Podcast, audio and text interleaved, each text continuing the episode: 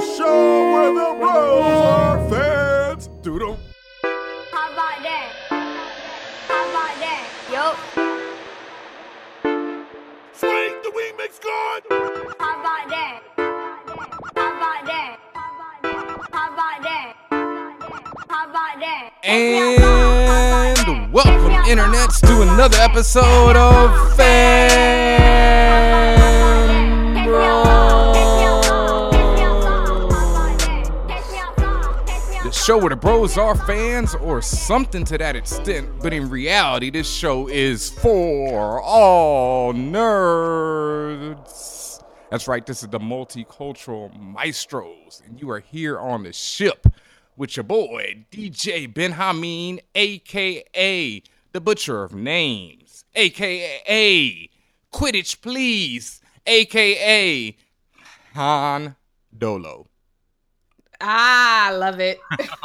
You're not gonna love it a little later on in the show. Let me tell you that, Tatiana. oh, oh. Oh, oh, oh, yes. But as you hear, as always, I am joined by the Jamel Trill of the spaceship. Oh, God. Tatiana King Jones, the Grand Duchess of Tech, also known as the Uhura of the spaceship, the Black Russian, the Black Rogue, Colleen Wingstop, the mm. Phantom Menace to F Society, mm. Chance the Parappa, mm. Deuce Piccolo, and a new one, Blackness Everdeen. Shouts. Let me say this. Shouts to Mr. T Steph on Twitter that that gave me that new name. Wow. Blackness Everdeen. That shit is fire. Ooh, yo, there needs to be like some fan fiction written immediately about the adventures of Blackness Everdeen. Immediately. Immediately, for real. Ooh, that is cold blooded. I thought I had one with Quidditch, please, but I don't know. It was cute. It was, cute. You know, Han Dolo is going to come into effect in a few minutes, so I'll tell you that. that it's All gonna, right. Yeah, it's going to get real interesting in here tonight. But yes, man, as always, welcome to all the new listeners, all the new subscribers who have been joining us over on SoundCloud, on iTunes, on Stitcher. The Ta-Nehisi Coates episode is ringing off in the internets. The Lexi mm-hmm. Alexander episode is ringing off in the internets, and we got even more in store. I mean, Bidley, Bidley. Bigly? Oh no, don't do that. don't use that. Bentley, I'm using it. Just like, like I see these YouTubers out here using the N word and stuff, like trying to be cool and, you know, trying to make it less offensive or something. Well, I'm to make Bidley Uh-oh. less offensive and sad. My favorite one. Always shout out to the Minute Maid man for that one. Sad. Well, I like sad. Yeah, I like I think sad. sad is hilarious because I like using it against Trump. yes, yes. The Minute Maid man. That's my new one for him. The oh, sad. Oh, wow. Yeah. wow. Ooh, but yeah, man, it's a it's a lot of going on. You know, as always in the geek world, it's hot off the presses right now. The talks about Mel Gibson going to Oh, direct Jesus. a movie I didn't, I wasn't even sure was going to happen. Uh, Suicide Squad two. Mm. Yeah. Oh, okay. Why Mel Gibson? Ex- express that. Explain that to me because I don't see where that adds up. Aside Four from and four does not equal eight in this instance. aside from his blatant racism or being a blatant well, I, I, well uh, it's, yeah, I guess if you say racist things like that, you're a racist. The reason why I'm I'm questioning it is because yeah, he had his his episodes, if you want to call it that. He had his episodes what like in er, earlier in the earlier 2000s, mid 2000s. I mean, I don't even know what to call that that time period anymore. But he had his episodes with all the racist stuff, the anti-Semitic stuff. Oh, I mean, we, we had to really call spade a spade in this instance. And shouts to Chico Leo because I know he would love to bring this up. Mel Gibson actually told his girlfriend at the time that he hopes she gets raped by a pack of. Stop it. Get some help.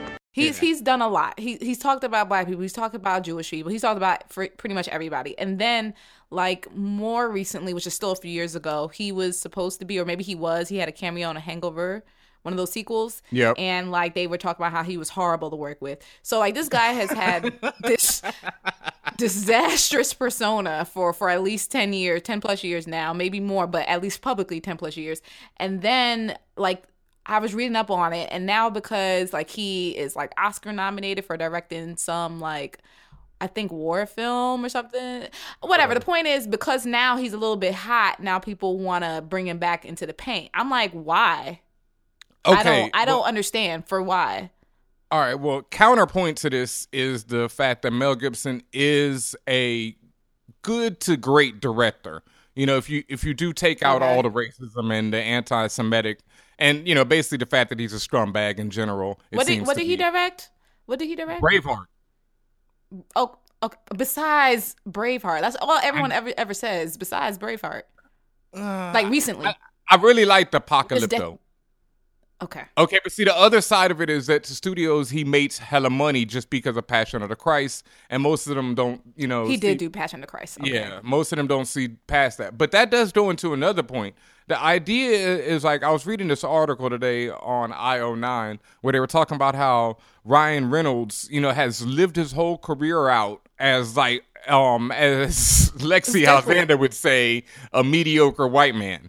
You know, like Oh, I thought you were gonna say as Deadpool because he has actually lived his whole life as Deadpool. No, Okay. he had, yeah, but before, but you know, in movies that weren't starring Deadpool, you know, Oh, Ryan see. Reynolds continued to get work year after year, even though he's appeared in bomb after bomb after bomb, leading work, you know, and bombed in Green Lantern, bombed in that other joint that's a comic book adaptation uh, that was like Men in Black with spirits or something. That joint bombed.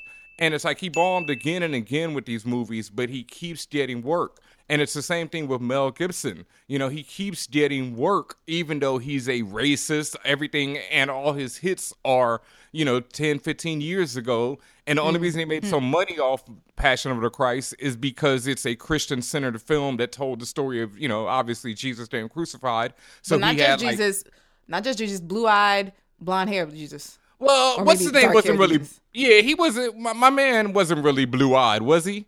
I'm not. I don't never, remember. I've never seen that. I thought he was. You know? I wasn't watching a movie for two hours where Jesus gets tortured to death. Like I'm not. I'm not. I'm not oh, down for that. That is just not. I'm you sure know, somebody will correct this, but the point is, to your point, he's done this shit a long ass time ago. He's still, as far as I know, feels the way he does about certain groups of people. So why Oh, getting him back in the Yeah. paint? Because you know he's a white male. And that's was my point about it is like with Ryan Reynolds you know he gets all these chances and then he gets Deadpool and now he's the hottest thing out and can do whatever he wants and will probably blow up. But like this article was saying on IO9 I got to look it up to see who actually wrote it. But as this article was saying you know these people get these chances again and again but you never see a black person get these chances or you know and let's go You never see a, a black person or an Asian person or a Latina or Latino get a chance. yes How about that? Let alone double chances or two or three chances. How about the first chance in the first motherfucking place? N- none. I mean, you white males and then white women to a lesser extent. And then, like, you know, Leslie was talking about there are no people, you know, who are Muslim, you know, who are like superstars like that. No one from, you know, India. No one from, you know, a lot of places that have. yeah, he- go ahead. You can't play an Asian in a film about the Great Wall. You Mm. can be an Asian and never be in it. Interesting. Mm. I mean, actually, the Great Wall is packed with Asians, you know, and it's done by an Asian director, I think. But of course, they decided to cast Matt Damon. Matt Damon. I'm sorry, Chico Leo's not here to say it. Yeah. Um, but big shout outs to him as always. But yeah, they, you know, this article was written by Sidney Fussell. So shout out to him. Great article on IO9. When will black actor get to have their Deadpool moment? And I just want to extend it even further. Like, when will any person of color ever get the chances that someone like a Ryan Reynolds gets? And like you said in the article, it's not about tearing down Ryan Reynolds because Ryan Reynolds is a competent actor and funny as hell and has been good in a lot of these movies that were bombs. I've enjoyed them. Mm-hmm. But at the same time, you'll never see a person of color get those types of chances ever. Like it just does not happen. And so for Mel Gibson to get this chance, like I think he's a good director, but at the same time, I just don't give a ish. I I supported Suicide Squad, you know, in theaters, but in the second one, I would definitely bootleg. You know. I like how you just said it flat. You're just gonna put like, there ain't no, nah, man, y'all get my money the first time, bro. Ain't Oh, ain't wow. gonna happen. You know, I'm sure we'll be at a screening or something, but you know, ooh, no. Fanbro Show does not condone bootlegging. Not at all. Not at all. Yeah. Holler at me on the low though. Um, yeah. The Speaking of Deadpool, uh Kerry Washington is Yes. supposedly being eyed to play Domino. So supposedly she's in talks along with Pierce Brosnan to join Deadpool 2. Carrie's supposedly being eyed to play Domino, and Pierce Brosnan is supposed to be playing Cable. The latter is weird as fuck to me. I don't I don't see it, but anyone if you can enlighten me about how that may work, fine. But if you if you're not remembering who Pierce Brosnan is, James Bond and a bunch Remington of other Steele. stuff. Yeah. Yes. I mean, he is definitely of age to play Cable. That goes without saying. I don't care about the age. It's just I just don't see it. But as far as Carrie playing Domino, I see that. I can see that. So I do know the um, about Domino, just very surface level stuff. I don't haven't read her stories or anything like that. But she is a marksman and she has the mutant ability to to alter probability. So like if I guess if there's like a 20% chance you're gonna shoot somebody in the head, she could up it to whatever percentage she wants. I, I don't know how that works. I don't know if you if you know more than you if you could express it better, please share that, Ben. But Oh, I that's- definitely can. Yeah. Yeah, please. Oh, um, well, Domino is and Cable are both from Rob Liefeld, you know, and they first appeared in X Force, like number one, I think. And you know, Rob Liefeld is the creator of Deadpool, X Force, and a bunch of other comics for Image in his own time, and is a superstar artist who a lot of people have, you know, varying views on. But as far as Cable and uh, Domino, they were actually a couple. Like um, when they first appeared, and Domino has a very convoluted ass history in like five issues because she's like gets replaced by another woman who's masquerading as her. So you don't even see the real Domino for a long time. You just see this woman who looks exactly like her and other stuff. But yeah, she has the power to affect luck, whatever. And she's normally a white woman. And Right. I mean, I think Kerry Washington. Well, she's actually like damn near albino. I'm. I never was sure if it was supposed to be makeup or not. Oh, But Domino? Kerry- Oh, like like if she has like white pancake makeup on. yeah, I was. Oh, and I then mean, she has the black circle on her her left eye. Yep, and she's been Okay. shown like in the bathtub with Cable, so you know the white skin was there then. But anyway, Mm. Kerry Washington, I think is a great choice because I think Kerry Washington in anything is a great choice. Well, as an actor, I Kerry Washington has the chops. Like I can see her pulling that character off because I've seen her play characters in that similar lane. No, not a mutant. No, not not superhero stuff. But I've seen her in what I believe to be um, Domino's personality. So I think it could work. Oh hell yeah! I mean, Carrie would kill that part, kill it. Now Pierce Brosnan. The, the problem is with Cable is the fact that Cable is normally drawn like a giant. I mean, just out of control diesel dude. So it's like very rare you see Cable have actual human proportions that any you know Tommy's shown. So Pierce is definitely very slim. Uh, the dude from I want to say is Nathan something. No, actually that's Cable's real name. I can't remember his name. The dude from Avatar also was going out for the role.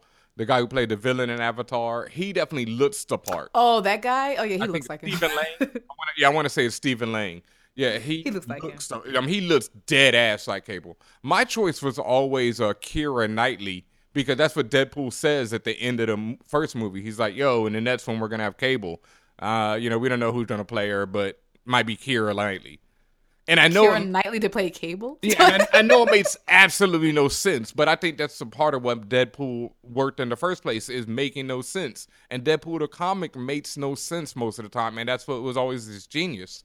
So Yo, you was right about Stephen Lang. I can't unsee it now. no, he he's he's like I can't unsee it. like he is easily like you know just looks the part so perfectly. Like there's no, but at the same time, I wouldn't. I don't think he. Well, I don't know. I'm not gonna diss the man. I don't know his acting chops. You know, only in Avatar. I'm sure I've seen him in something else that I can't remember him in. I mean, but he was like a J. Jonah Jameson in Avatar, kind of just angry all the time. so it's like you said, you can't really tell. It, it could work with Cable, but I'm just not sure. So you know, we'll see. But I would love Kerry Washington, you know, to play Domino, and I'm sure she's gonna get a lot of the same hate that actors and actresses always get when they take over a role of a character that they think is, you know, supposed to be white. And Right. it's like the same thing that um once again what's her name is getting and I think that's why Marvel hasn't shown her the char- the woman who's gonna play uh the Valhalla in Thor is the black woman from Dear White People. You mean Valkyrie? Yeah, Valkyrie. Yep, not Valhalla. Sorry, that's where all everybody. That's where they, die. yeah. Talk about butcher of names, but I'm sure that you know she's get once she is revealed, she's gonna really get it. You know, if Carrie does get this role, she's gonna get really get it. And I've just seen a lot of that lately, and I've seen more of it even from people of color, like resisting when like only wanting things to be one way, like. Black Panther has to be with Storm, and you know Storm can't be with Forge, a character who's Native American. Why not? I because you know there's not enough black couples on screen in sci-fi. Which is true, but why not? Like, because they were together in the books, right? At, uh, oh yeah, Forge and Storm to me is like the iconic relationship. Like the whole Black Panther stuff was retconned into the book way later on. So but Yeah. because of the way that the licenses are owned, they can't have Storm in Black Panther anyway, right? yeah, that's never happening. At, at least not by name, or they would have to be real sneaky about it. Like it, it, as far as it is now, as far as it stands, it's never happening. Fox has X Men, right? And uh, Disney Marvel has has everything else. Mm-hmm. Well, for for this movie for Black Panther. So how do you expect that to happen? I don't, but I guess some people want it to happen again in the comics. And actually, in Ta-Nehisi's run lately, it's been really dope because they've been bringing about you know Storm back in, and you know it shows that her and T'Challa still have feelings for each other, like they were still married and everything. But it's just because of their different lifestyles, et cetera, et cetera, they can't you know make it happen. But I just don't really hmm. understand that, you know, pushback, even in 2017, that of these characters, like, when for the majority of these characters, it's not like Domino is ever running around like, I'm white, I'm white. You know, these characters don't do that. Like, I always. She don't even have like real colored skin to me. Like, Yeah, I'm looking at her. I'm looking at the pictures of her now. I'm just like, like you said, it's like super pale, like not real pale, It's just like not real person pale. No, it's just really interesting to me because like the facts of the matter are like uh, Ro- Rhodey, War Machine, who everyone knows and loves now as Terrence Howard and um, Don Cheadle, are just you know iconic pretty much at this point. But the fact of the matter is, John Byrne, the artist who originally drew Rhodey, is a white dude from Canada. And he first asked, I'm not sure who created Rhodey, but when the author told him to draw this guy in the book, he was like, Yo, can I draw him as a black guy? And he was like, Why not? And that's the only mm. reason he's black. You know, he in all the Because comments. he said, "Why not?" Yeah, mm. yeah. The, all the comments. I grew up loving Rhodey. Like he was my dude. And when I used to read Iron Man, because when I first started reading Iron Man, he was Iron Man. Tony Stark was an alcoholic bum in the corner, you know, trying to get his life together, and Rhodey Right. had the suit. So that's how I grew up reading it. But I also never really. I saw that he was the same color as me, and I think you know subliminally that did mean something to me. That's why I liked him. But eventually, when Tony Stark recovered from his alcoholism, I loved him too because it was such a great story to see him come back from fucking alcoholism and take the suit back. You know, and then mm-hmm. Rhodey still had it, and they had it together. You know, they both rocked it. They both had different suits. It was always effed up though because Tony Stark never gave him the same dope suit that he had at the time. Like Rhodey's always wearing the whacker suit, and he always gets screwed or killed. got the, the the also ran suit. Yeah, like Ta-Nehisi was talking about last week, he gets killed, you know, because of Tony not giving him the dopest tech. So there is that issue, but that's why when people, you know, make these characters out to be, I don't want to say more than they are because they are very iconic and they do mean a lot to people. Like seeing, you know, representation matters, but at the same time, you gotta, you know, I think that, you know, force, I mean, not forcing, but putting out new characters of color is very is important. That's why we always have creators of here who are doing new stuff you know, bringing forth new characters. But mm-hmm. also, don't be mad at race bending because it's just a quick way for actors, actresses, you know, actors, everybody to get more work. And it's also a way for you to see more representation on screen. True that. Yeah. Ooh, yeah. You had to get that off your chest, You know, right? I, I really did because uh, you know I've, I've seen a lot more of it, and we talked about this at the Inclusion is Revolution panel. You know, we've talked about this many times on the show before, And I it always amazes me to see it from people of color. Like I can understand seeing it from white people, you know? And I don't it's But you know, you know, there's another layer to it because it's it's like exactly what you said in the beginning. It's kind of a catch twenty two. We want to see more black on black love. You need, especially in sci-fi spaces, Yes. especially in all spaces anyway in media. Mm-hmm. People want to see that. I I include it At the same time, it's just like, are you also going to downplay or or eschew a relationship between a black woman and a Native American man because it's not black on black. Like that's that's the catch twenty two I'm talking about. It's just like you know, as a black person, there are ver- there are various levels to it, and there's various understanding of institutionalized racism and all of it, all that stuff that comes along with it, which are also faced by other people of color. So it's just like, how do you come to a balance? I don't. I, I. It's just. I don't think there's ever gonna be someone who's gonna be like, "Oh, it's fine." Where everyone's gonna be like, "It's fine." Like, there's always gonna be someone who's going to find fault with what happens. Yeah, and I'll go even a little further on that. Like you said, you know, why are they mad at a black and a Native American? It's like, why are you mad at one, any two people being in love? Regardless of skin tone, regardless of sexual preference, what you know, they are in love. That's on them. Where, why are you worried about it? Mm. Three, they're fictional characters. Like, and then the, I mean, you. The other part of it is there are so many characters and so many creators who need your support. Marvel doesn't need your support at any time. If you're mad that Storm and Black Panther aren't together, don't buy the comic. Go buy a comic by an independent creator that is featuring characters of color in relationships. When these things pop off, they get made into TV shows, they become your favorite characters, they get made into movies, etc., etc. Like, don't get so stuck on, you know, these one characters that you feel have to carry everything for us. Like the Black Panther hmm. movie is very important, but it, I mean, we're all gonna go see it, so that has nothing to do with it Right. You know but that's my point. Like you have to you know start supporting these other things. Like when i was on twitter with somebody i was talking about the ultimates and in the ultimates it features blue marvel and monica rambeau in a relationship together two grown black men and women together. So go buy that. I mean You're right. oh man, comic fans, yeah, I love y'all, but we gotta, you know, there's things gotta do we- better. Yeah, we gotta do better sometimes, man. And I and I fully understand the need for black on black love on screen. I fully understand that. You know, well, go, sometimes it won't be a sci-fi movie. Go support a good movie that features that. You know, whether or not it's a sci-fi, because that makes a ton of movie. It moves into other realms. These same actors, actresses get work.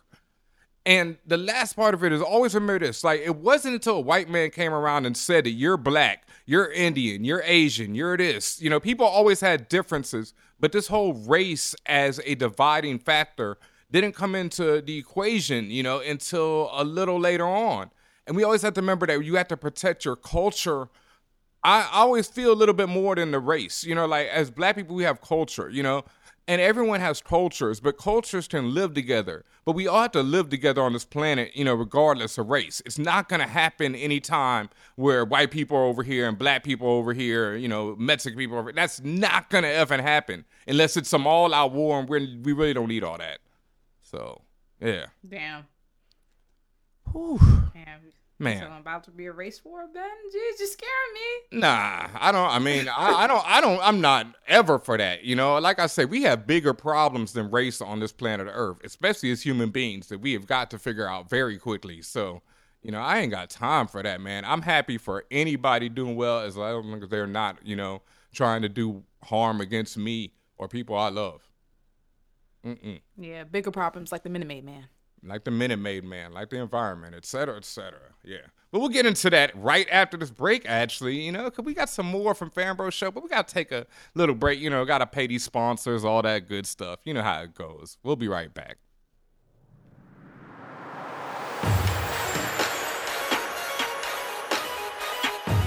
This is Ta-Nehisi Coates, and when I am not reading Wicked and Divine or Darth Vader or Velvet, I'm chilling with the fanboys.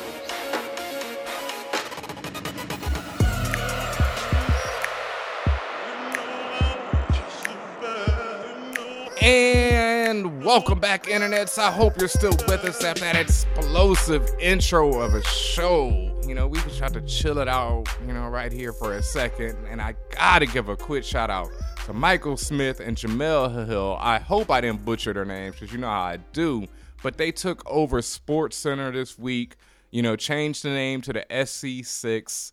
And I was blown away. Like it's been incredible so far. I'm just stunned because I can remember, you know, I love um PTI and Around Mm-hmm. the Horn. Those are my joints. Like I've been a fan of those shows for years. Like I would dream of having either Michael Wilbon or or Tony Corn, or, or Tony Kornheiser on the show or even the host of Around the Horn. But anyway, I've seen Michael and Jemele from years from there, and just to see their growth and progress, and to see them now be at 6 p.m. Sports Center, new name, everything is like two black people.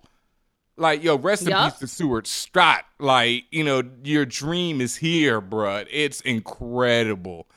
like, and shouts to both of them. Everyone's been hitting us, you know, we got to get them on the show. I know they're super busy right now, but we're definitely working on that, you know, because, you know, me and Tatiana over here, like I said, the Jamel Trill of the spaceship, you know, we, you know, we got- Yes. we got a little TV thing coming up real soon. You know, we'll be, you know, dropping some more, you know, duo, dynamic duo type episodes in the very mm-hmm. near future. So, you know, just look out for that, you know. And something else you always try to look out for is, yeah, boy, I love that every week, man. Shouts to Super Bad Larry for dropping that funk. And, you know, we always got the funk with these questions. So, Tatiana. The first question is from Posh Paul. He writes, Would you say that the world is divided right now into two types of people? People who believe in the inclusive future presented by Star Trek, and people who believe that we live in a survivalist world of The Walking Dead. wow. And let me let me let me finish. If not, which two shows or other media best sum up the divide that we're going through right now? Ooh, that shit is fire right there. That's a Posh Paul. fire question. Thank you, Paul. Yeah, fire right there. Ooh, shout outs to Chico Leo for the third time in this episode because, you know, that man definitely believes we are living in the survivalist world of the walking dead already. Oh yeah, he's been early on that one. Yeah, I feel like it's a little deeper than that though in my answer because I'm definitely a person who sometimes people accuse me of being pessimistic and I grew up living that we were living in the world of the parable of the sower and books like Fahrenheit 451 and all that. So I was always very woke to the realities of the world. But at the same time, I'm also a person who just believes in humanity so much that I definitely believe in the Star Trek, you know, reality of a unified planet and people who move past their differences and just work. And I believe that technology has can play a big part in that. right. Yeah, so like shouts to Young Guru, you know, the era of the engineer is like something that I feel could save the world in general. So I'm definitely more of the Star Trek person beyond Walking Dead. I would have to say the same. Like say the same because we're not there. I know a lot of people want to say, "Oh, the world is coming down," but I mean, it really isn't. Yes, Not at all. it's yes, there's a lot of stuff going on, but I'm not sure if it's any worse than what it was. Like, yes, Obama is gone. Yes, now it's Trump and friends, but like, pe- shit has still been bad for the same group of people through Obama, before Obama, after Obama. Uh, same groups of people. My So Lived through slavery. so I mean, and there was there's worse things than than Trump, as you just you know slavery and all that other stuff. So I I, I we're not in a apocalyptic world by any means right now. Yes, there's a lot of negativity and stuff going on. However, there are also lots of people fighting for the positive side of it, fighting to have a better world. And until like we have to blow up that floating boat and go across the East River, like I would also say we're more in a Star Trek world.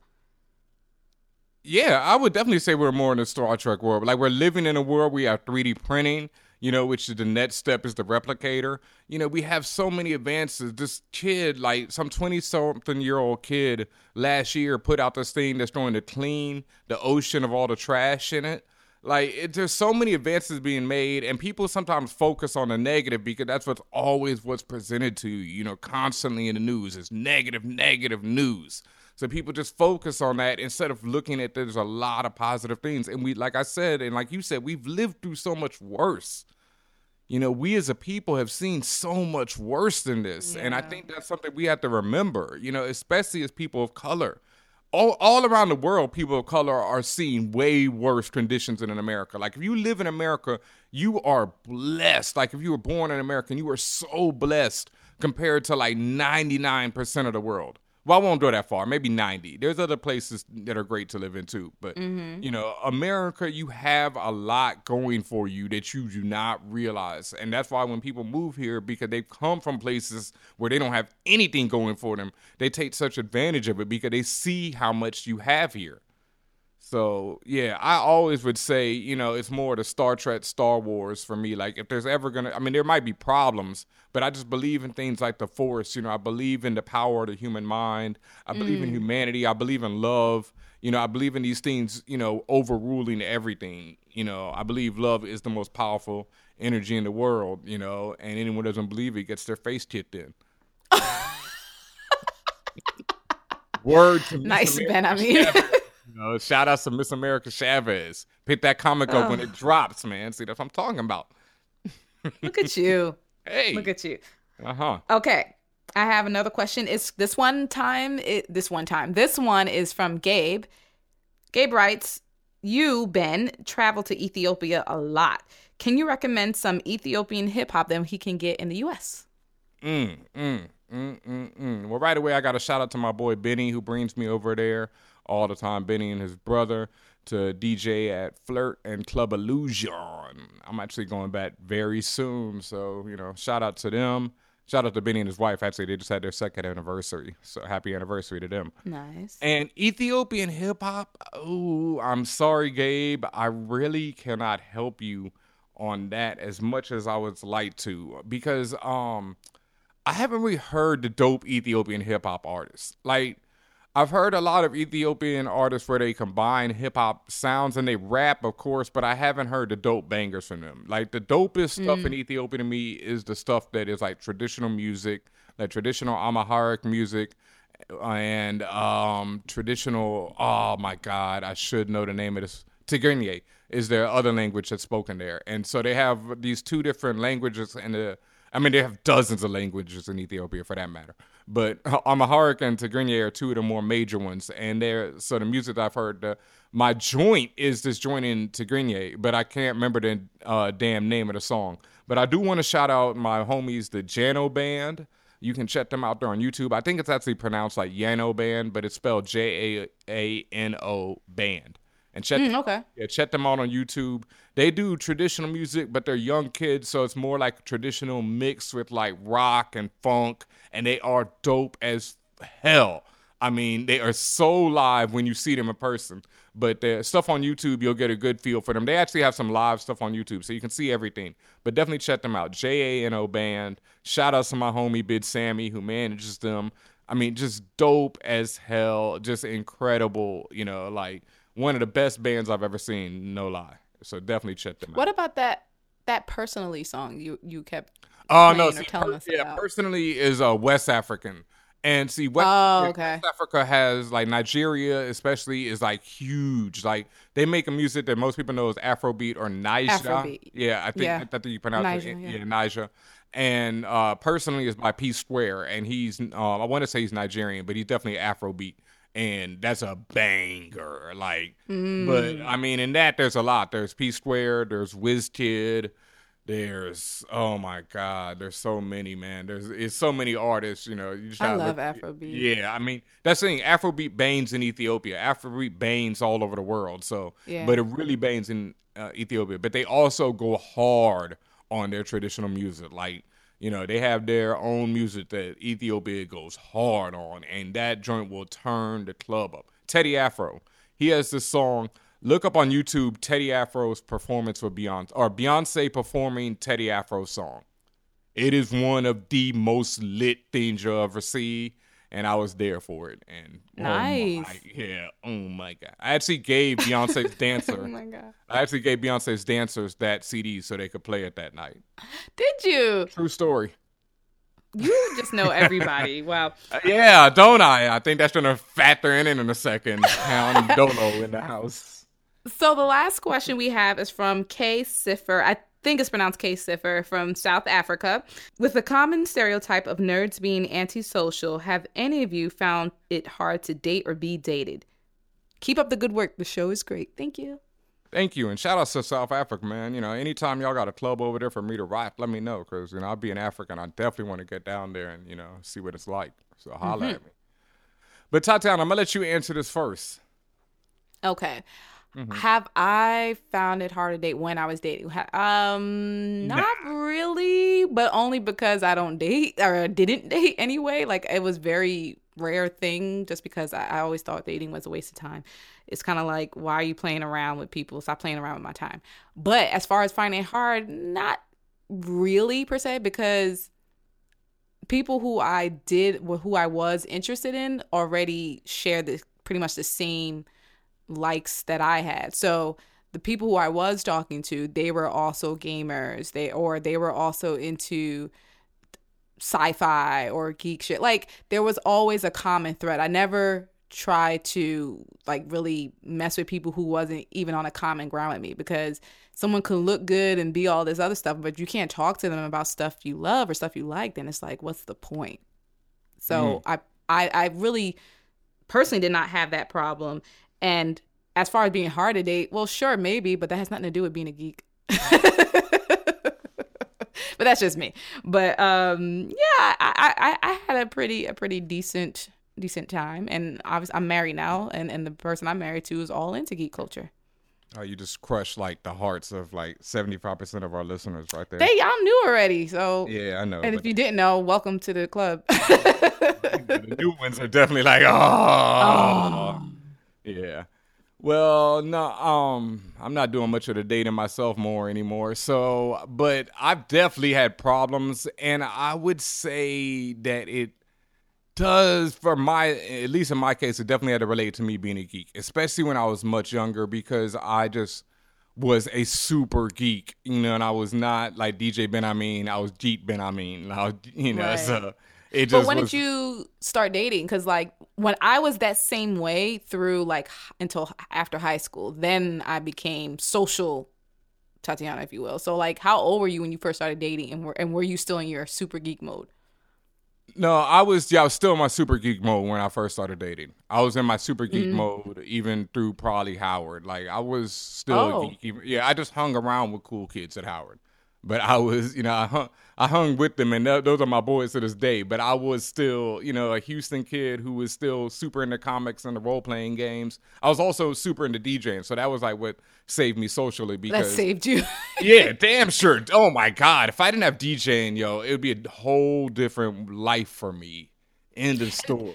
and, and let me and let me let me fix this a little bit. When I say super geek, I don't mean just being into all this stuff. Because no matter what, I was always into all this stuff, and as were you. I'm talking about like the whole antisocial component, and I don't even want to say antisocial. The difficulties with with socializing with the cool kids per se. I've still to this day I still have difficulties. I still have super. Dif- I have super difficulty socializing with any human being. So, that's, that's not like that doesn't even have to do with the cool kids. That's just people in general. So I definitely have always had problems with it, even you know until way late in my life. I say that the when I stopped having problems with it, that I've always said is when I owned it. You know, when I just be like, yo, this is mm. me. You know, like you come into my apartment, you're gonna see, you know, some action figures up on the shelf. You know, a Millennium Falcon on the wall. Like, yo, this is me, and that's how it's gonna be. You know, deal with it. It's still Oh, fly. yeah, you know, the Millennium Falcon is up there looking fly. Don't get me wrong. It does look fly, but You yeah, know. but it's right. Like now, like you just that's just how I how it is. That's just who we are. So Mm-hmm. you just gonna if you don't like, it, I don't know what to tell you. Yep. But, But I do it's have, you know, a story like I was talking about how DJing changed my life, and Mm-hmm. um, yeah, this one it's it's quite interesting, but it relates to the whole geek stuff, I guess, in a bit, and definitely relates to the Han Dolo. It was back when I was in DC, and I was at this club. Ooh, do I even want to give too many details? Let's leave the details out of it. But I was in a VIP gonna room. get- Yeah, yeah. This to get somebody in trouble. yeah, I still know these people. Yeah. Um. So I was still I was in the VIP room at this club. I was DJing that night, and the one and only goddess herself, Chaka Khan was in the VIP room at this club. Chaka Khan. Now, bear in mind, this is not, you know, in 1970s, folks. I'm nowhere near that old. like, you know, don't ever get that twisted. You know, this is very recent, and I'm, you know, in the club, and Chaka Khan. This isn't that recent though, because this is before Serato. You know, this is like right before Serato comes out. But I see what you're saying. You're saying it's not like Friday Night Fever type stuff. I get you. Yeah, hell, hell, hell to the no. You know? Okay. Studio 54 or any of that. Okay. okay. Okay. So we got the this, yeah. the time period. I wish I could have seen that type of stuff. Never. Anyway, I'm in this club and this before Serato, and that relates because Chaka Khan comes into the booth and it's like, What? Yeah, all right. Yeah, Chaka Khan comes into the booth. And you know, I'm like blown away. I'm like, oh my God, you know, I'm just trying to tell her how much of a fan my mom is of her. Like, my mom loves Chaka, you know, like loves her. And, you know, Chaka's like, yo, you haven't, because I played some old school that night. And Chaka's like, yo, you ain't play no Chaka? You know, basically, like, What? yeah. wait, wait, wait. She came up in the booth to tell you you ain't play her music. Yes. Um. Well, I, we'll see. Well, yeah, I'm not sure exactly why Chaka come, comes in the booth. Cause that comes into this in a second. So she comes up in the booth and is like, "Yo, you ain't got no Chaka in your greats, you know, before Serato." I'm like, mm, uh, "Sorry, you know, I don't." Like this is people don't understand this. When you were hunting for old school at that time, you had to hunt for old school, and if you couldn't find that record, you couldn't play that record. there That's- wasn't no typing it in No. a computer. Okay. No. End of story. That's it. You had to go out to various different record stores, to flea markets, to grandma's houses. I've been everywhere buying vinyl, let me tell you, and you have to hunt for it. But at that time, I was, you know, still coming up. I was very, you know, I was coming up in the game, and I ain't had no shocker. And so anyway, she just tearing me apart about not having this vinyl, you know, and I'm just standing there. I just want to tell her how much I love her, how much my mom loves her. And she's just tearing me apart like you're just a terrible DJ. You ain't got no Chaka Khan. Don't you know who I am? Blah, blah, blah, blah, blah. Anyway, she finishes this up. You know, she's like, what's your name? You know, I'm like, you know, Benhameen. All right. She looks me up and down, swear to God, no lie. She's like, what's your sign? Uh oh. I'm like, Pisces. Wait a minute. Wait a minute. Why is she? Why is she asking you? Is she saying ASL? Like, is she? She trying to get your information? I, I let me finish. Uh oh. She's I'm like Pisces. She looks at me for a good like 10 seconds. Like she's like, you like to no, no, no, no, no. I'm not hearing this. No, no, she didn't say that. I No. swear to No, oh, my life. No, no, no. I don't believe. Oh my god. Oh yeah. Um yeah, that happened, you know. and so you know me, I just bust out laughing. I'm like, "What? You know what just happened here?" And you, you know, Chaka Khan, I can't I can't remember anything after that. She, you know, says something else and bounces out to the booth and goes back to her table, you know, and that's the end of it as far as I saw Chaka Khan that night. Now, a few years later, she's up in Dream when I'm spinning, but she's up in the VIP room where you know I can just see her from where I'm at. You know, Wait, so you saw her twice? I didn't meet her the second time. Oh, You know, okay. second time, yeah, second time she's up in the VIP booth, but they tell me, yo, Chaka Khan's over there, and I can see her from across the room. You know, Dream, that joint's huge. So she's across the room in one of the VIP that look, overlooks the whole crowd. So I'm like, oh shit, but you know, tonight I'm ready, bro. I got Chaka down. So I do an ill Chaka set. I think I threw my sweet thing, everything. Like went hard, and Chaka's up at the booth rocking. But you know, she had no idea it was the same, you know, man who she'd said that to a few years earlier. But yeah, such is life. So yeah, I'm, I'm, I can't really say that I've had such a problem, you know, dating in my time. You know, just yeah. That is just. that is just how is this happening right now?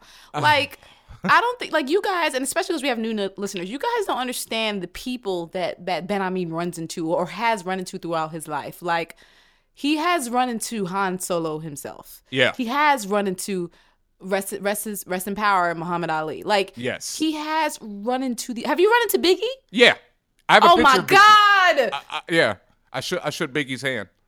Oh And- my god. And, and told him you and told him he was awesome, and he was like, "Yeah, what up? Thanks, Duke." How do you say he said yeah, whatever? nah, he was mad cool, mad cool. Yeah, nah, nah, he was mad cool. He was sitting there chilling with us, Sadat, Sadat X, and I actually have a picture of him, and I gotta find that because I know Sadat now. Like I'm mad cool with him, and so I gotta find this picture that I have of it too. But that's like, yeah, that was the only time I ever met Biggie. I actually saw him on the yard at Howard when he was walking around in the pea coat and the the butter leather, the camel, the camel hair coat. Oh, killing it. But I didn't talk to him then. Every, you know, he was just walking around being a man. wow. You Yeah. live a charmed life, my my, my good sir. Well, at times, but I, I lived an interesting life. Mm, So I live a blessed. I live a blessed life. I'll say that. so yeah. are you saying that Chaka Khan propositioned you? I won't go that far. Look, Chaka Khan is on Twitter. I don't want to hear it. I will not go that far. Chaka oh, because you know people gonna add her now. I, I already know it's gonna happen. I know how Fanbro Show listeners do. You know, I know Oh, how y'all do. So. I already know how that's gonna happen, and I will not say that. I will just say that Chaka Khan recognized something about me that I won't, you know, say whether or not it's true or not. You know, that's you know for me oh to my know. god. Yeah, but that's a great question. Um, Wow, I did not expect any of that. I'm sure our listeners didn't either. So, you know, as always, send in your questions to contact at fanbros.com. You know, hit us up on the Twitter at fanbros show. You know, we answer any and everything as you see, you know, and as you hear. And we got more in store. We'll be right back after this break.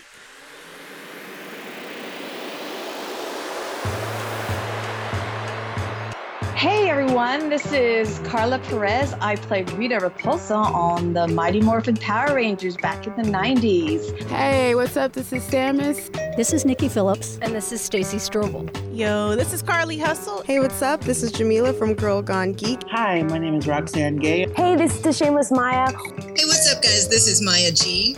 Hi, this is Reagan Gomez. Oh, hey, this is your friendly neighborhood superhero, Jean Grey. Hi, this is Lola Ogunnaike. My name is Jamie Broadnax from Black Girl Nerds. Hi, guys, it's Alfre Woodard. And when you're not in a lotus position eating quinoa or like rapping to your, your bay, you should be listening to fanbos. No, I said fanbos. Okay, hang on.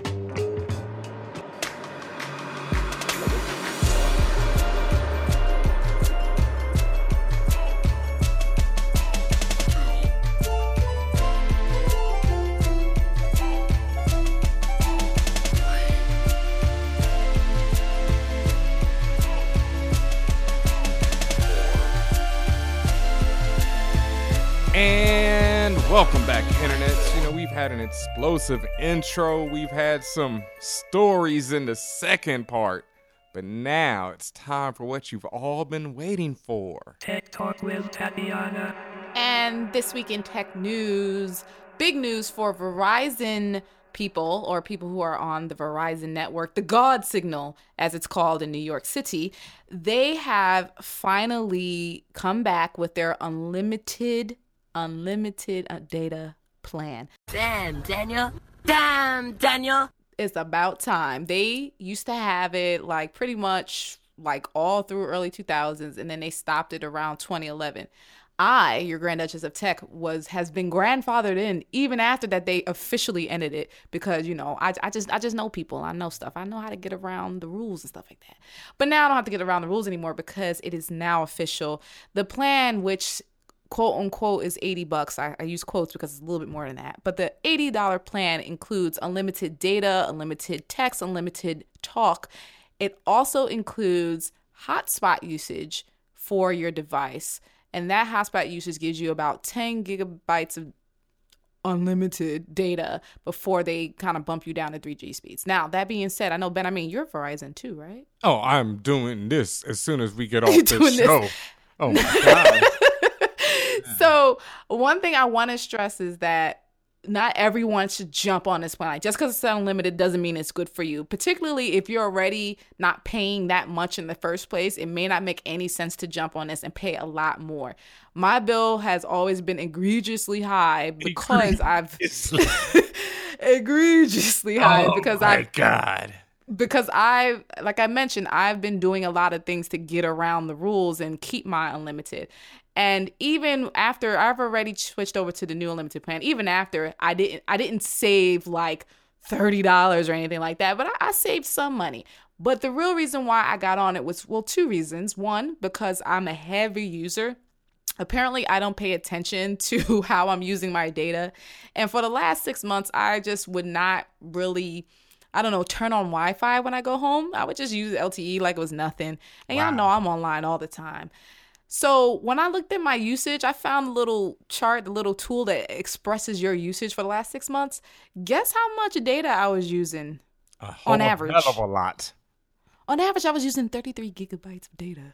Whoa! Woo. So, long story short, I am a heavy user. Uh, I will be using Wi-Fi now in my house going forward, but also I think that everyone should make sure you're you're being very careful with that. But particularly if you're a heavy data user, I'm talking about like 10 gigs and above, then you might want to look at this, particularly because of that hotspot, which I think is clutch. Usually you have to pay an extra fee to get hotspot, but now that that's all rolled up into one deal, I went for it. Like I said, as soon as we get off the show, I'm hopping all over that. There's no question in my mind because I already pay egregious fees to Verizon every month. I mean, that's all Verizon is. Switch, you know, for like a year now. Like that's all Verizon is. Fees on fees. Yeah, this might keep me around for a little bit longer, but you know that dude in the yellow shirt is looking more and more like the way to go. But yeah, you know, the God signal and all that. So yeah, yeah, yeah. yeah. I had the next piece of news I actually mentioned, er, well, late last year, but I had mentioned a show that's going to premiere on Apple Music, iTunes. I, this is all in one and the same, but it's going to premiere on Apple called Planet of the Apps. And basically, what the show is, it's kind of like Shark Tank, but for people who create apps. So, like, what will happen is person or group, teams, whatever they are, will come into a room in front of four judges. Yes, four judges. And then they will do an elevator pitch for their app. And then the judges, which include such luminaries such as will.i.am. you know, he's from the future. but these judges will then figure out or or or just I guess I, I guess they want to treat the people like they do on Shark Tank. Like on Shark Tank, they be they really be coming down hard on people. Man, I love but Shark Tank. They, I, I love, love Shark it. Tank. It's just like, damn, they really be telling people about themselves. But anyway, you know, on Planet of the Apps, it's kind of the same premise. And then these celebrities can then choose whether or not they want to invest in people's apps. And this show is going to premiere this spring and it's going to be ad free. And if you want to watch the clip now, you can. And like I mentioned, it's going to be on Apple. Uh, so you watch it on Apple TV and things like that. Nice. Nah, I'm I'm do- I'm definitely hyped for that because I love Shark Tank so much. And think about it is even when they come down on somebody hard, like if you're real trash, you know, you deserve to be come down on hard. But if you're not that trash, even if they don't F with you, just the exposure you get from being on TV usually blows you up. Because there's mad people right. blown up who they don't F with. Yeah. Some of the other judges are Gwyneth Paltrow and Jessica Alba. I would feel some type oh, of way Gwyneth Paltrow like told me about myself. she didn't like my app. Like, I think your app is trash. For my Pokemon Go fans, if you're still playing the game, I am not. But if you're still playing the game or you were looking for a reason to get back into it, this may be your time to do it because this week Niantic is adding 80 new Pokemon to the app. Not quite sure what day it may hit. Actually, by the time you hear this, it may have already been updated on your Pokemon Go app. But the Generation 2 Pokemon from the Johto region or Johto region will be added to it. So this is like personally, I really only fucks with and no, the first 151 and then there's also like Pichu and Togepi. Other other than that, I don't know any Pokemon beyond these. So all the ones that come, the next set that comes after, are all the the next step, the next level ones. I'm sure that makes everybody else excited. I don't really know shit about it. I don't know square one about it. I was never excited about Pokemon Go, and I'm still to this day not excited about Pokemon Go. So yeah, I, it's fun to play. Like I said, it, it, had the nostalgia factor for me because it was what I knew. But now I'm just like, this is not gonna probably, this is probably not gonna make me start playing the game again. I'm, and plus it's too cold. Like, who wants to be at least in the New York area? Like, who's trying to be outside catching Pikachu? Like, I ain't got time for that. Yo, shout out to my cousin though, because I was out in Chicago with him, and my boy was rocking Pokemon Go, and it was cold as all hell. But my, my, dude was also driving around to find the Pokemon, so he well, see, well, well, let's back that one up. You didn't. You shouldn't mention that first. Driving around is different. Like being in the first of all, that's cheating. Second of all, driving around, yeah, sure. That then, yeah, I would play. But you're really supposed to be walking around outside in the elements. I ain't got time for that. Mm-mm, not right not now. Not at all. No, not at all.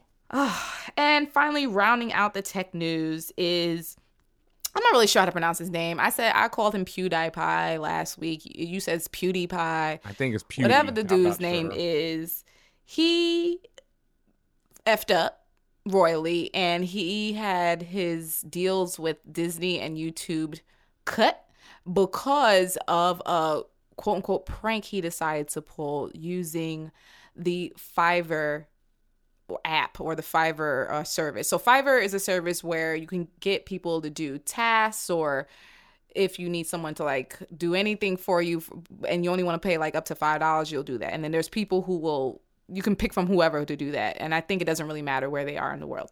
So he used this uh, service to get some people to hold up a sign in public. I, I don't know the extent of it, but but from what I see, he held had the, these people had held up a sign in public that said death to all Jews. Now, apparently, this guy, Pewdie, Pewdie, whatever, this is something he does on a regular basis or used to do on a regular basis, which is very questionable, kind of anti Semitic comments and, and jokes and whatever you want to call it. And I guess now was the last straw. If he's been doing it, I don't know why they didn't have a problem with it before, but now I guess was the last straw. And he had a, um, a uh, what's it called? Like he had a original program on YouTube Red and a deal with Disney and some other stuff going on, and everybody was just like, "Nope, you're out the paint," and cut ties with him. Well, thing is, I've never really paid much attention to him. I know he's like the highest paid dude ever and like the most followers on YouTube. And like recently, he even made this another prank where he said he was gonna delete his channel and everything once he reached like four million. I can't remember whatever it is, you know, followers rank that he was to reach. And he did it all serious, like where people really thought it. They were downloading those old videos to save him and everything. And basically, what he did was he deleted his new channel instead of his old channel. So anyway, and he, lately what? he's been trying to grow up, or as he says, he's been trying to grow up with his humor. Because his humor used to be he would play video games and he would just you know stream at them, and people would watch him play. Like he became big on Twitch and all that stuff. And mm-hmm. it was really bad when I would watch it, but it was really juvenile, and so it struck a chord with a lot of people. You know, it goes back to this thing of mediocre white men, you know, just getting love mm. sometimes for stuff that I'm really not thinking them great. And it just also goes to the thing of like you can say anything you want if you're funny. You know, if you're not funny, the world instantly lets you knows that, especially when you try and push these buttons. Like, you know, because when you're just chilling with your comedy, nobody cares. You know, you're just not a funny dude. But when you push a button with your comedy and you're not funny, and this shit is so not funny because PewDiePie, Pootie, whatever, is a multi-millionaire, mm-hmm. and he's paying people five dollars in the most destitute parts of the world you know, where five dollars means their life to them, and he's paying them this money to do these jokes that aren't even funny.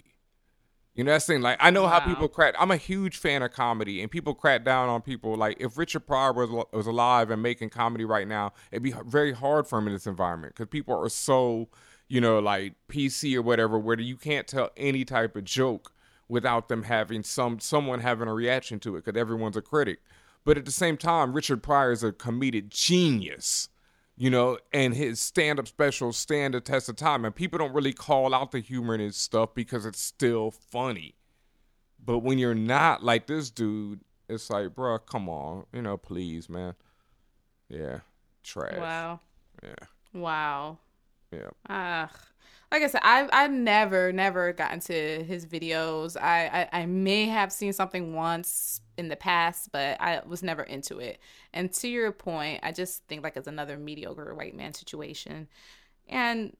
I, Uh, like I said, he's been doing these questionable jokes. I just find it weird that now, t- today, or whatever day this happened was the last straw. So, whatever. Yeah. See you later. And it's also a lot of people on YouTube who make their living off questionable stuff. Because of this, I was reading this other article where they were talking about these two white people, a white dude and a white woman, who actually got into an argument in in person because the white dude makes a habit of using the word the N word in his videos you know, and trying to make it where, you know, if you say it a lot, it doesn't, you know, get the reaction.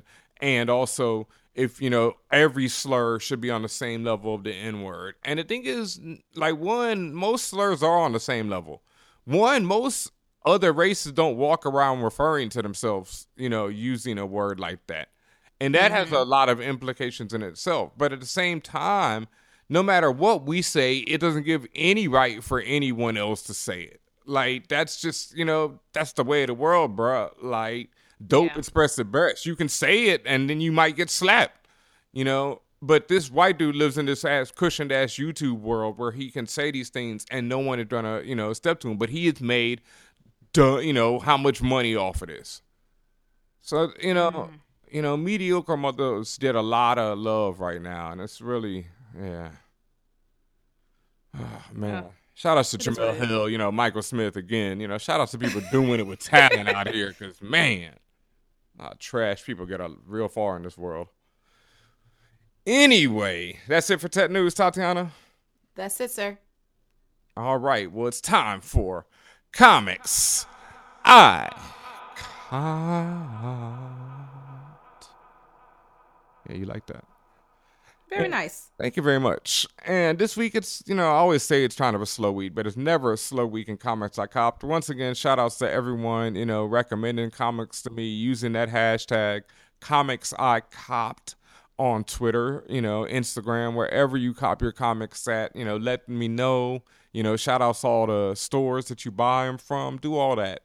But this week I picked up Ultimates. I think I was talking about it before. You know, when Ultimates is a series that features a multiracial cast, it's from Marvel. It features some of the most powerful characters in the Marvel universe, like Blue Marvel, a black dude who's like a super scientist, Superman, you know, type character. Maybe even more. I mean, probably even more powerful than Superman. It features Captain Marvel, Monica Rambeau, also known as Photon, who is one of the most powerful characters in the Marvel universe. Like she's not even featured much because she's so powerful that she just disrupts the stories you know you're telling.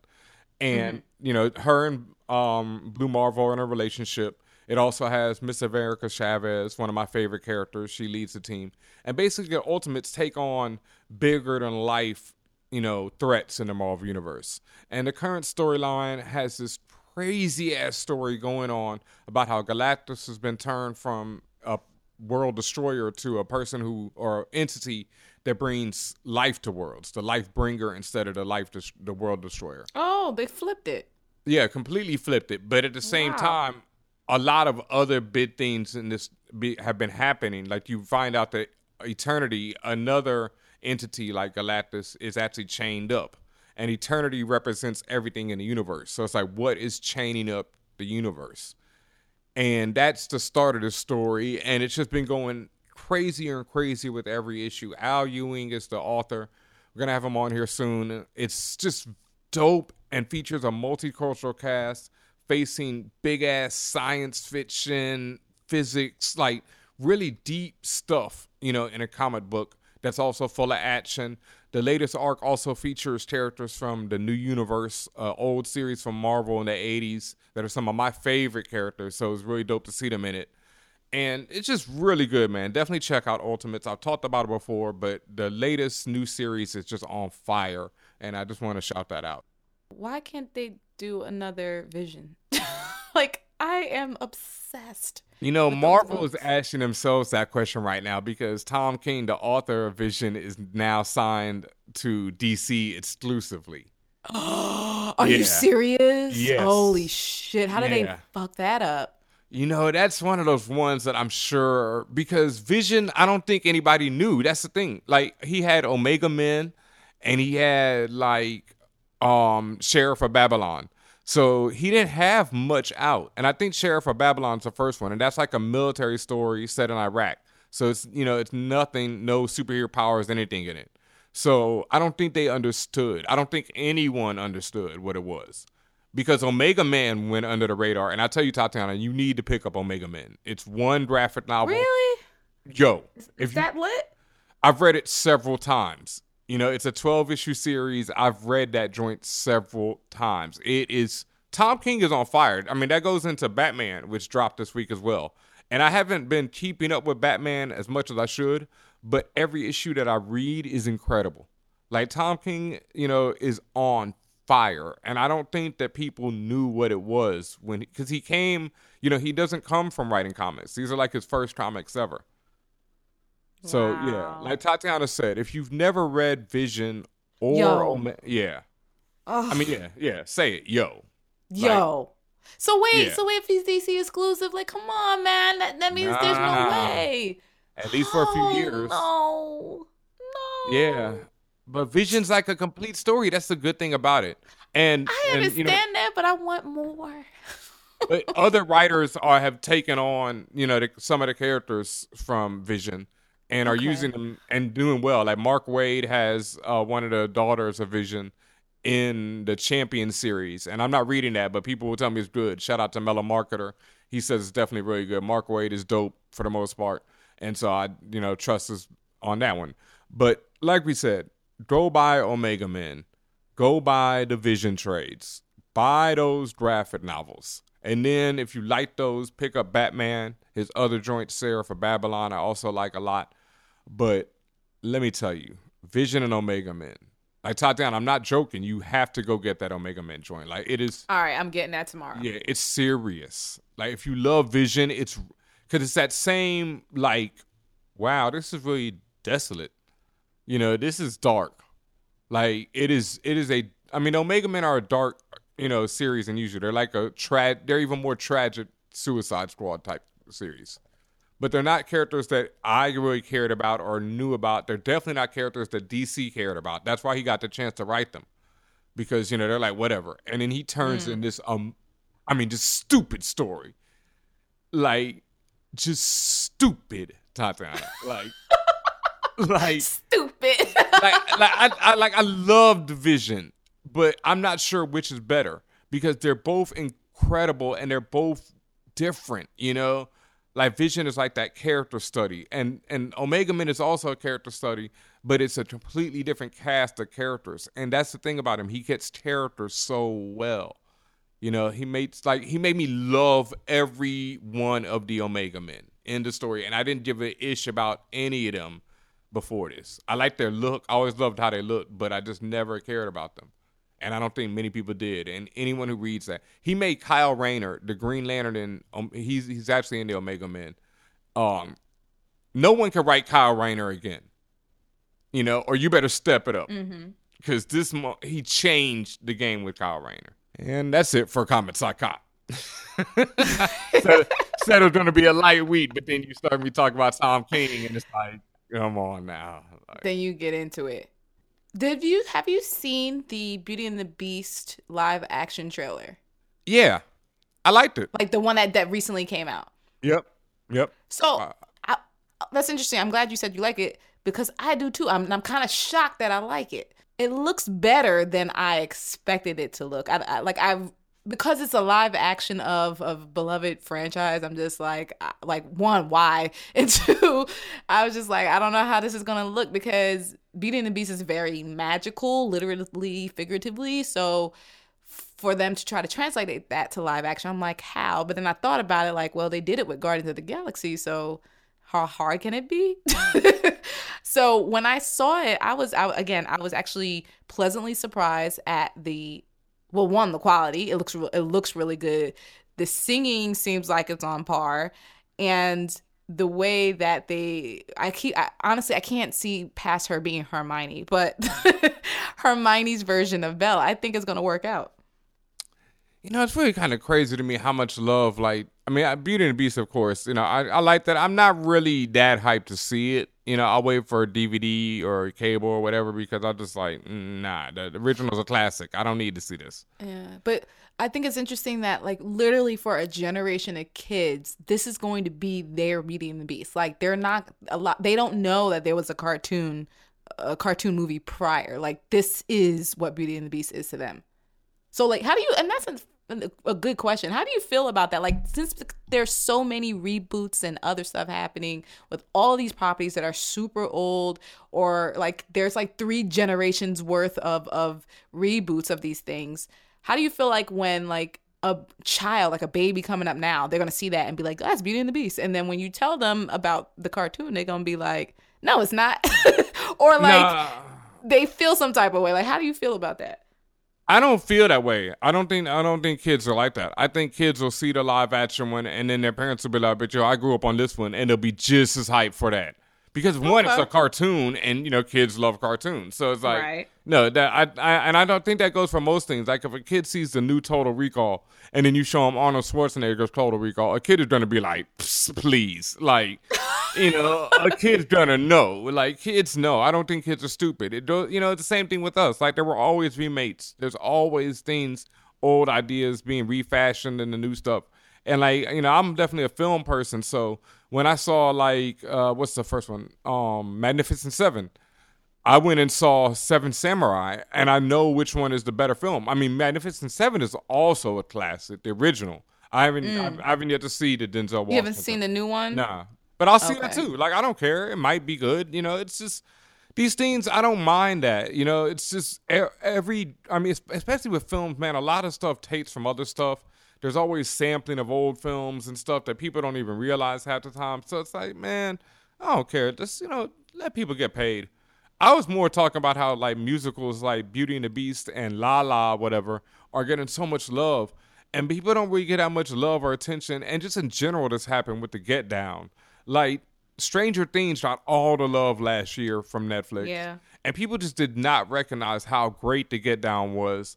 And people were so quick to diss it, you know, for little things instead of looking at like this is a musical featuring, featuring you know, black and brown people of color and killing it and also telling a dope story about hip hop. And Do man, you what do you think the issue is? Because like I actually started watching the Get Down a few months ago, but I never finished it. I And think yeah, it- uh, yeah, like what is it about that that like you said didn't get the same reception as a as the rest of the show? And granted, all these other shows you noted that are on Netflix are not even musicals, so they're a whole different genre. Yeah, and that's one thing. And I think people were turned off by how the Get Down is kind of a surreal, it's kind of very weird, like a fantasy land take on hip hop instead of like the actual reality. But it's still, it was very well done. Like I said, as a musical, I'm not even a musical person. That's one thing I've never really liked. There's only a very few I've really liked. But I really enjoyed the Get Down, and I can't wait for the second season. But I just also also know that Stranger Things is that thing you know it tapped into the zeitgeist of the '80s where everyone wants to reminisce and stuff, and it and it hit all the right notes. You know, it copied Spielberg, it copied Lucas, it copied all these people so well that people and you know paid homage to them in ways where people are like, oh, I remember that. And then they see it on Stranger Things and they're like, oh, I remember that. Oh, dope then. It's dope now. You know, and it's like, all right, I get why it gets all the love. But I really just think that Get Down doesn't get a lot, lot of love. While like this movie La La is getting a lot of love You instead talking of about La La Land? yeah, you know, instead of Hidden Figures, you know, which is obviously incredible, Moonlight, which is obviously incredible. And for I haven't seen La La Land, but I've never heard anyone being like, other than you know people I don't trust at all, being like, "Yo, that joint is dope." You know, Other than people you don't trust. other than people I've seen like paid reviews, you know, I've seen people be like, "Oh my god, La La Land," and I'm like, but then I read the real reviews and they're like, "Yo, they can't sing that well." You know, I've never seen my man belt out of tune. Like I doubt it. Well, that's good. I, was just curious. That you actually gave some good feedback on that. Thank, Thank you, you. Ben. I mean, you know, got a lot to say tonight. But uh, real quick, in some other movie news, I know we both peeped it. Infinity War trailer preview, whatever you want to. Not really a trailer, more like a preview for Marvel, showing some behind the scenes production on it. I was definitely hyped. I'm super hyped for Infinity War because the Russo brothers, I just trust. and the word out on it is that like Thanos is really the main character in this movie. Like you're gonna have all the Avengers, the Guardians of the Galaxy meeting for the first time, but the movie moves around him. Like he's now I wouldn't call him a protagonist, obviously, but he is what's driving the story in the first, you know, Infinity War movie. So that alone just sounds so ill because Marvel's Mhm. never really given a lot of love to villains, and they know that. Like they they've even admitted that recently, where they're like, "Yo, you know, we when we first did Iron Man, we did Iron Man, and they did. Uh, I want to see DC did Dark Knight Returns, or whatever. You know, they were, they're, that's what they realized that DC was focusing on villains and Marvel was focused on heroes, and they were Yeah. fine with that. So that's been their, you know, motto ever since. And they've even said this. But they're like, Infinity War really focuses on Thanos. And Thanos is one of my favorite. He's such an ill character. He has so much what's the word, pathos. So it's just like, man, like I can't wait to see this joint. Stupid hype. Yeah, I'm excited about it. Yep. You didn't sound too much, but also uh Guardians of the Galaxy opening very soon. This year we get three Marvel movies: Spider-Man, Thor, and Guardians of the Galaxy. The early word on Logan is that it's stupid, yo. Like the um embargo. But it looks it looks incredible. Yeah. The embargo drops tomorrow. By the time you hear this, the embargo will be out. So people will be giving their reviews. We'll probably have one up on fanbros.com. But the early word is that Logan is crazy, y'all. So, like, you know, I'm hyped because uh, the director of Guardians of the Galaxy is talking his usual ish. And it's been like the opening of the new one is even cooler than the opening of the first one, which is one of the greatest openings, you know, of Marvel ever, and just made you love all them, you know, damn near instantly. So I can't wait to see what he does, man. Like I'm I'm hyped. This year we I think I think it should be a three for three from Marvel, you know, and four if you count Logan. Cause I, I'm really hyped for Spider Man and I'm really hyped for Thor. All right. Anything else before we get out of here this week, Tatiana? Just the usual. Make sure if you want some dope exclusive shit, like what do we have? Oh, I just got a bunch of new shit. So like if you want some dope Deadpool socks, like I'm just looking at all this shit that came in. You got some, I have some like Deadpool socks. I have stuff from Game of Thrones. I have stuff from like every fandom you could think of in all shapes and forms. I got it all from Loot Crate. And you can get your own box, your Loot Crate box, your own subscription by going to lootcrate.com slash fanbros and using the code fanbros, and that will give you a discount on your monthly subscription. Believe me when I say it is the business, and we always put out videos doing unboxing so you can see the types of things we get. And also make sure that you are subscribed to us. We're on iTunes, SoundCloud, Stitcher, Google Play Music, literally anywhere where you can get a podcast, we are there. And you really should listen because you'll hear some dope guests that we have. You'll always hear the dope conversations Ben and I have. And we do giveaways every so often. And for all you know, we may be giving away whole Loot Crate boxes. So make sure that you're paying attention to what we have to do. Tell your friends, tell your family, tell your moms and your moms and them. And, you know, we'll make life better for you. Yeah, word up. You know, it ain't about just the guests, Tatiana. You know, we give them dope ass content and shows every week. You know, shout outs to Slam Bros, shout out to the Scream Squad, shout out to the Outlaw Bars, you know, which are wrestling, horror, and anime podcasts, respectively. You know, you should be subscribed to all of them as well. Shout outs to the rest of the Loudspeakers Network, Combat Jack Show, Brilliant Idiots, The Read, Friend Zone. Uh, TK Kirkland got a new show on there. You know, shout outs to everyone out there on the Loudspeakers Network. And like Tatiana said, please subscribe to Fan Bros Show on Twitter. You know, follow us on the Twitters, on the SoundClouds, on the iTunes. Leave a rating, five stars on that iTunes, yo. We need y'all support.